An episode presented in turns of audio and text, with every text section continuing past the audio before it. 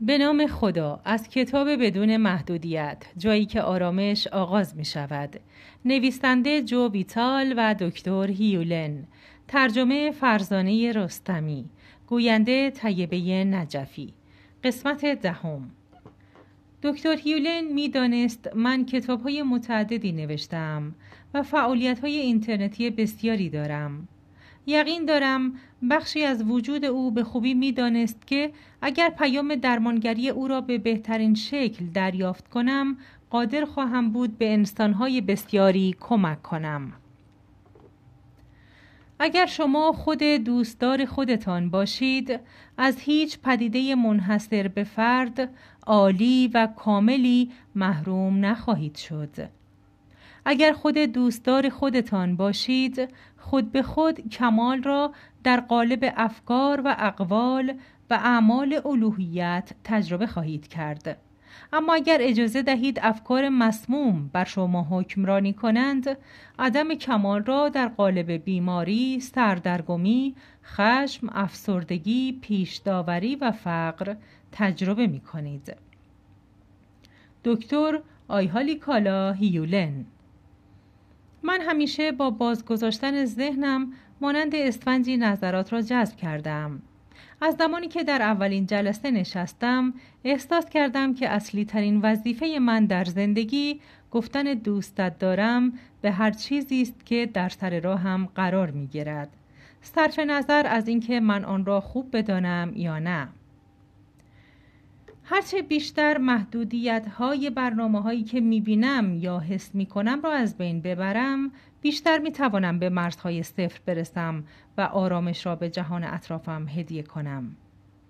دکتر هیولن دائما تاکید می کرد که در هر لحظه تنها پانزده واحد اطلاعاتی در ناخودآگاه قابل درک است در حالی که برای هر فرد و در هر لحظه 15 میلیون واحد در حال وقوع است. ما این شانس را نداریم که همه عناصر تأثیرگذار در حیاتمان را درک کنیم. فقط باید برویم. باید اعتماد کنیم. به قدر کافی در این دنیا کار دارید که حواس خود را به همین جا معطوف کنید.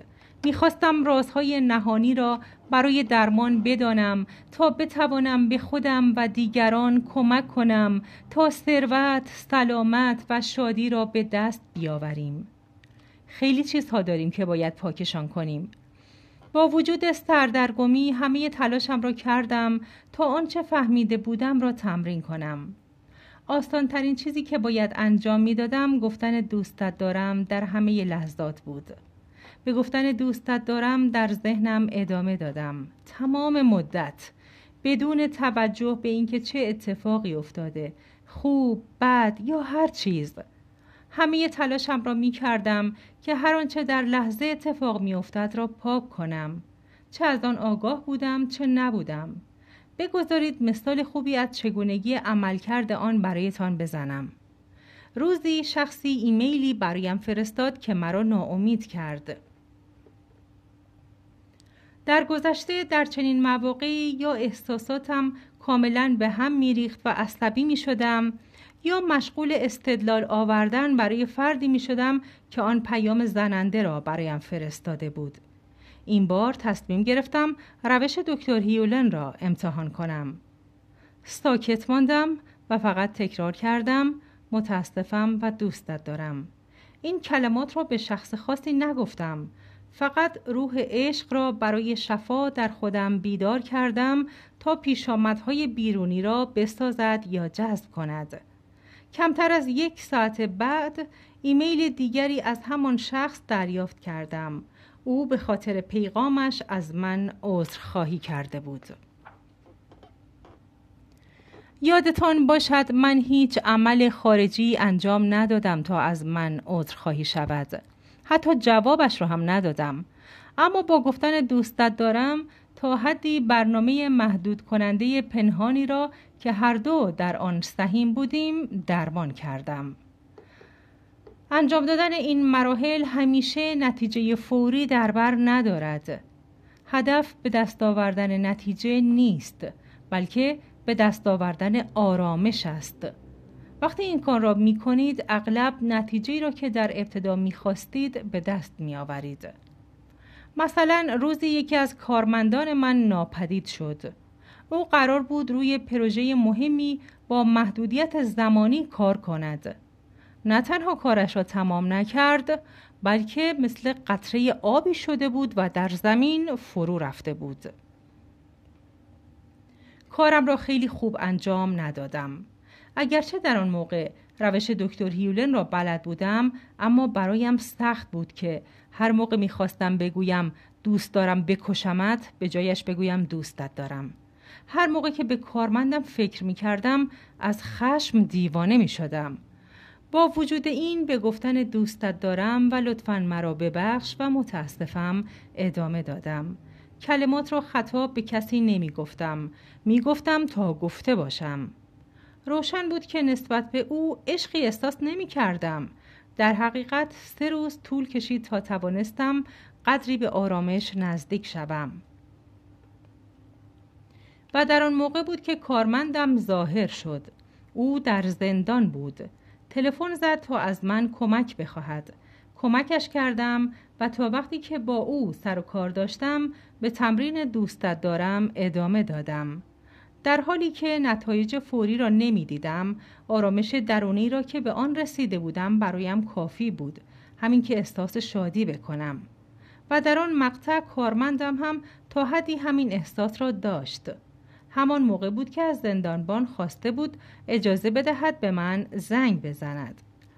وقتی تلفنی با او حرف زدم توانستم مواردی را که برای کامل کردن آن پروژه فوری به آن نیاز داشتم کامل کنم.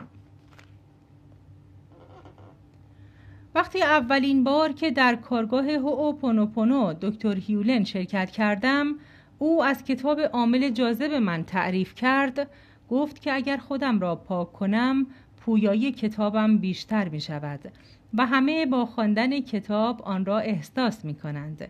در یک کلام اگر من پیشرفت کنم خوانندگانم هم پیشرفت می کنند. هرگاه خواستید هر چیزی را در زندگیتان تغییر دهید از مسائل مالی گرفته تا روابط فقط یک چیز برای توجه به آن وجود دارد درون خودتان. از میان کسانی که در جلسه حضور داشتند همه نمی توانستند گفته های دکتر هیولن را درک کنند. روزهای آخر کارگاه آنها دکتر را با سوالات مختلف بمباران می کردند که همگی مربوط به بخش منطقی ذهن آنها بود. مثل چطور ممکن است پاک شدن من روی فرد دیگری اثر بگذارد؟ جای اراده آزاد در اینجا کجاست؟ چرا این همه تروریست به ما حمله می کنند؟ دکتر هیولن ساکت بود. به نظر می رسید درست به من خیره شده است و من آخر کلاس نشسته بودم. ناامید به نظر می رسید. با توجه به اینکه همه پیام او درباره این بود که بیرونی وجود ندارد که همه چیز در درون توست.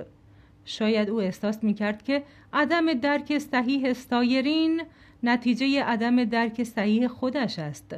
به نظر می رسید که می خواهد آه بکشد.